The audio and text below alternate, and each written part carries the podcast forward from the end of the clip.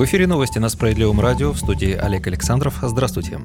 Россия больше не собирается участвовать в Совете Европы, поскольку недружественные ей страны ЕС и НАТО продолжают линию на разрушение организации и общего гуманитарно-правового пространства в Европе. Об этом говорится в распространенном в четверг заявлении российского МИДа. Членство страны в Совете Европы в соответствии с уставом организации прекращается в конце текущего финансового года, если уведомление об этом направлено в организацию в первые 9 месяцев года, заявил вице-спикер Совета Федерации Константин Косачев.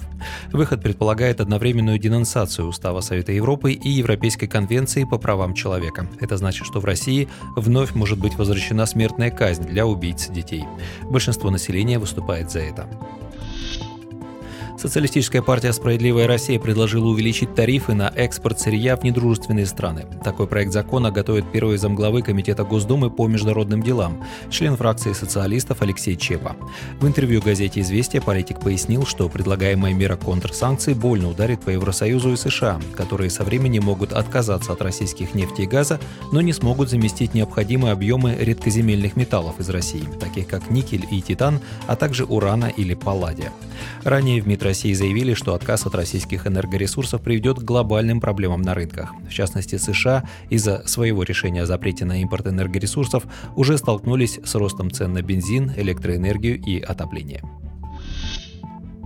Макдональдс, Ikea, Apple, Volkswagen, Microsoft, Toyota и другие, всего 60 предприятий, вошли в перечень компаний, которые могут быть национализированы в России, сообщает газета «Известия» со ссылкой на главу общественной потребительской инициативы Олега Павлова. Общий объем обязательств этих компаний перед гражданами, государством и контрагентами составляет более 6 триллионов рублей. Ровно этой сумме равна их выручка в России за прошедшие три года. Попадание в антисанкционный черный список означает для компании-нарушителя и ее руководства реализацию реализации следующих рисков. Арест арест счетов и активов, введение внешнего управления, национализацию имущества, заявил Павлов. Также сегодня Минэкономразвитие предложило вводить внешнее управление в ушедших с российского рынка компаниях, где более 25% принадлежит иностранцам. Механизм изложен в законопроекте о внешней администрации по управлению организацией. Документ направлен на предупреждение банкротства и сохранение бизнеса, а также на защиту прав работников.